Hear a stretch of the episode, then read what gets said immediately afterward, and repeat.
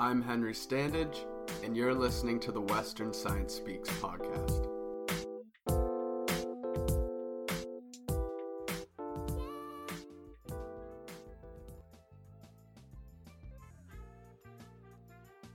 What's the weirdest thing you do? Something that lacks explanation, but in the larger picture, help makes you uniquely you. It's strange to consider that behind every subtle quirk, slight idiosyncrasy, and peculiar characteristic is a code. Our DNA defines us individually and what we are collectively. Molecular biologists attempt to study DNA in a multitude of organisms with the hopes of finding the concrete similarities and differences between the creatures that inhabit Earth. Dr. Kathleen Hill from the Department of Biology at Western University studies the signatures of DNA with the hopes of obtaining a greater understanding of how DNA is affected over the course of a lifetime.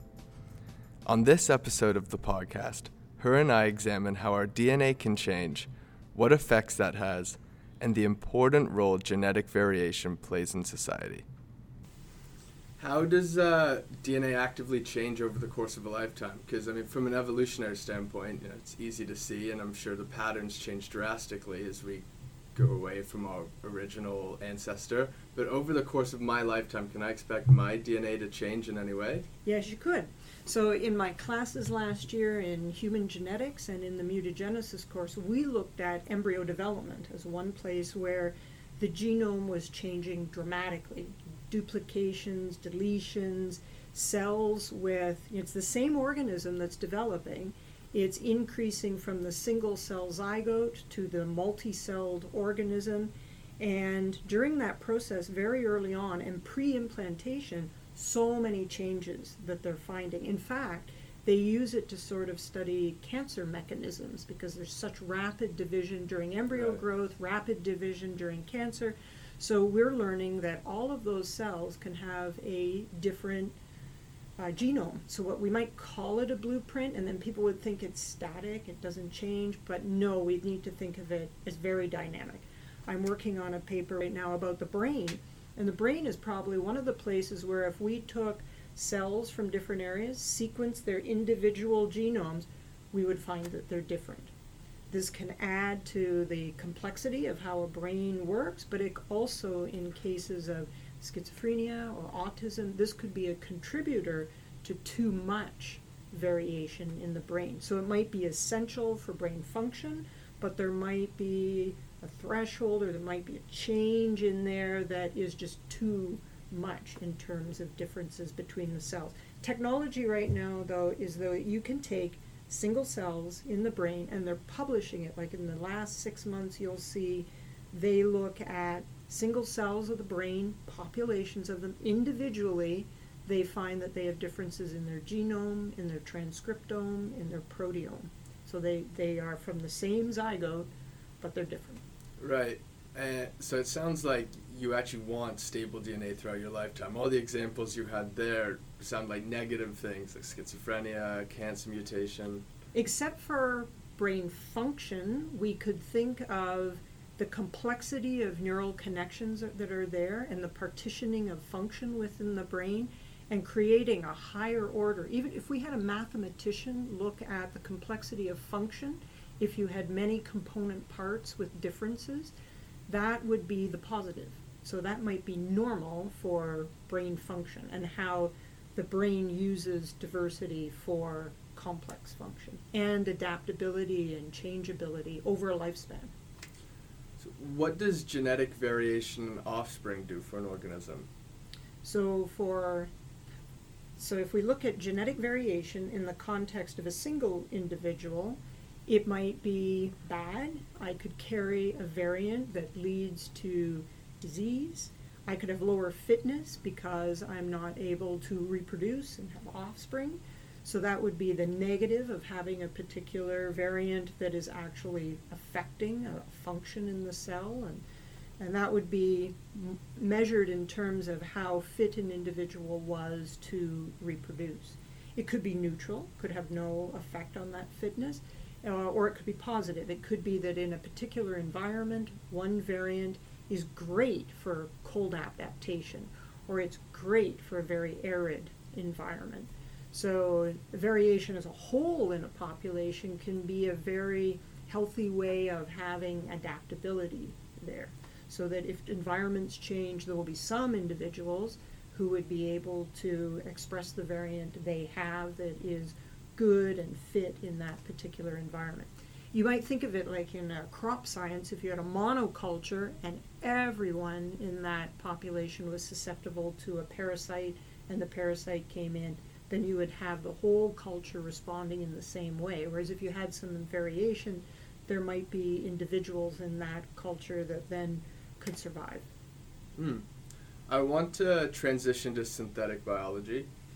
So, can you take us through the process of deciding to design something for function and then that process all the way to its eventual application? Right. So, synthetic biology has many, many meetings, and the one we might start with is taking component parts of new genomes and assembling them into a new mosaic genome. So we've been making transgenic animals or transgenic plants for some time, and we would say that we were putting some new function in, and we might say that we have synthesized something in that way. By transgenic, do you mean like crossbreed or?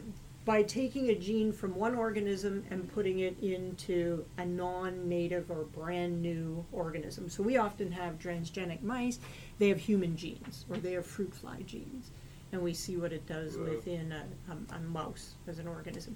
It's often done in prokaryote cultures. Or we might think of many bacterial cultures if we want them to express some new enzyme. Uh, you might find this found, uh, used in different industries if you wanted to have a different enzyme that gives a different flavor to a food or a different consistency you could see that being engineered. Engineered was a, a really popular word even mm. in the 70s to bioengineer something and have bioengineering degrees. Now, synthesis has moved to a stage of creating from scratch, from very component parts. So there are individuals who have research programs to make a genome letter by letter, not take parts that are already assembled and put them together, but nucleotide by nucleotide, single letter by single letter, create a genome. There's a, a great study to try to make the minimal genome. What's the minimum you need in terms of function?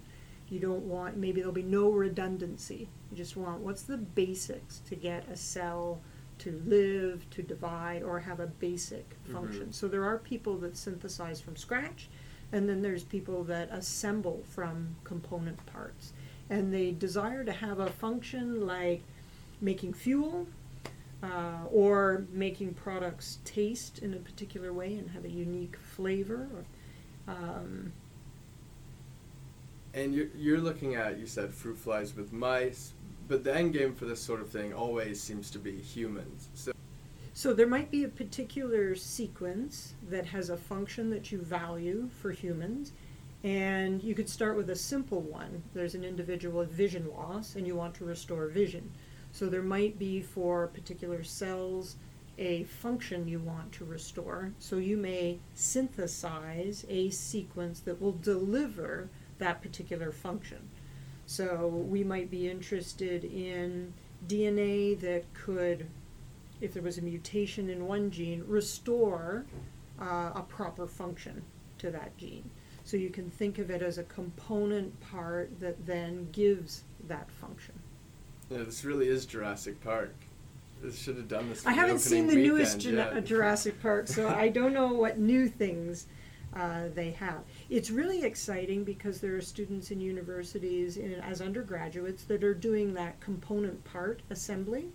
So if they want to design things that fluoresce or that have uh, electrical current in some way or have some building block of function, they can make a proposal and order in the component parts, and then they can uh, create that particular organism that has that feature they want. And once they do create it, uh, they're able to duplicate it, which is also something I want to talk about. Deletions and duplications, what happens with chromosomes there? So, one part we study with uh, analyzing mutations is deletions and duplications within the genome. These are structural variants. So, we would be thinking that uh, we know the number of chromosomes and the amount of DNA that an individual would inherit from mom and dad. But then sometimes in looking at the DNA of the offspring, we would notice that there are large deletions, so a thousand nucleotides or more megabases of DNA that are deleted or they're duplicated. And then scientists are trying to figure out what happens when you have less or more of a gene function, because that can sort of act to regulate how much product or how much function you're actually getting.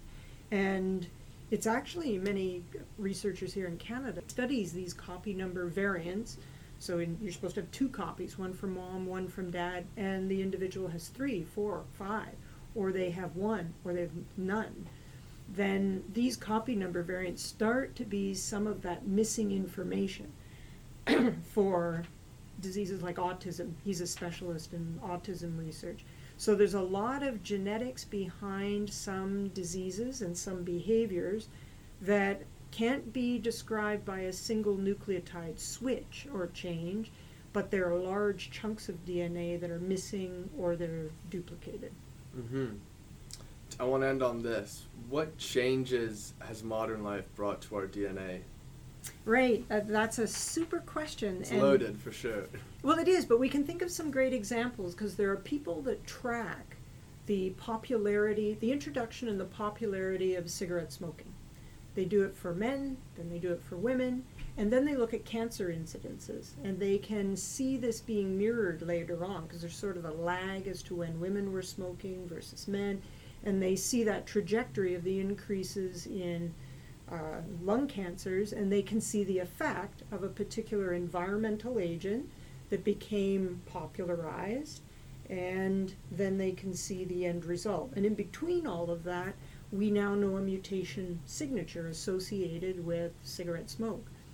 They, uh, in our modern world, we have drugs that cure cancer, but they also do that by damaging DNA. So we can see a signature for some of the chemotherapeutic agents when people discovered radiation and what it could do. We saw the effects of individuals having leukemias, other cancers, and then we have a signature for that. And we know about ultraviolet light and how our modern world and our decaying ozone and how uh, quickly we become sunburned. And we look at the incidence of different skin cancers and we see a rise in the mutation signatures. There's people that actually study the eyelid of individuals that are middle middle aged and they can already see the damage in that skin and they can see it at the single cell level all across the eyelid and it's has all of the mutations that can lead to a skin cancer so some of it's environmental it's industrial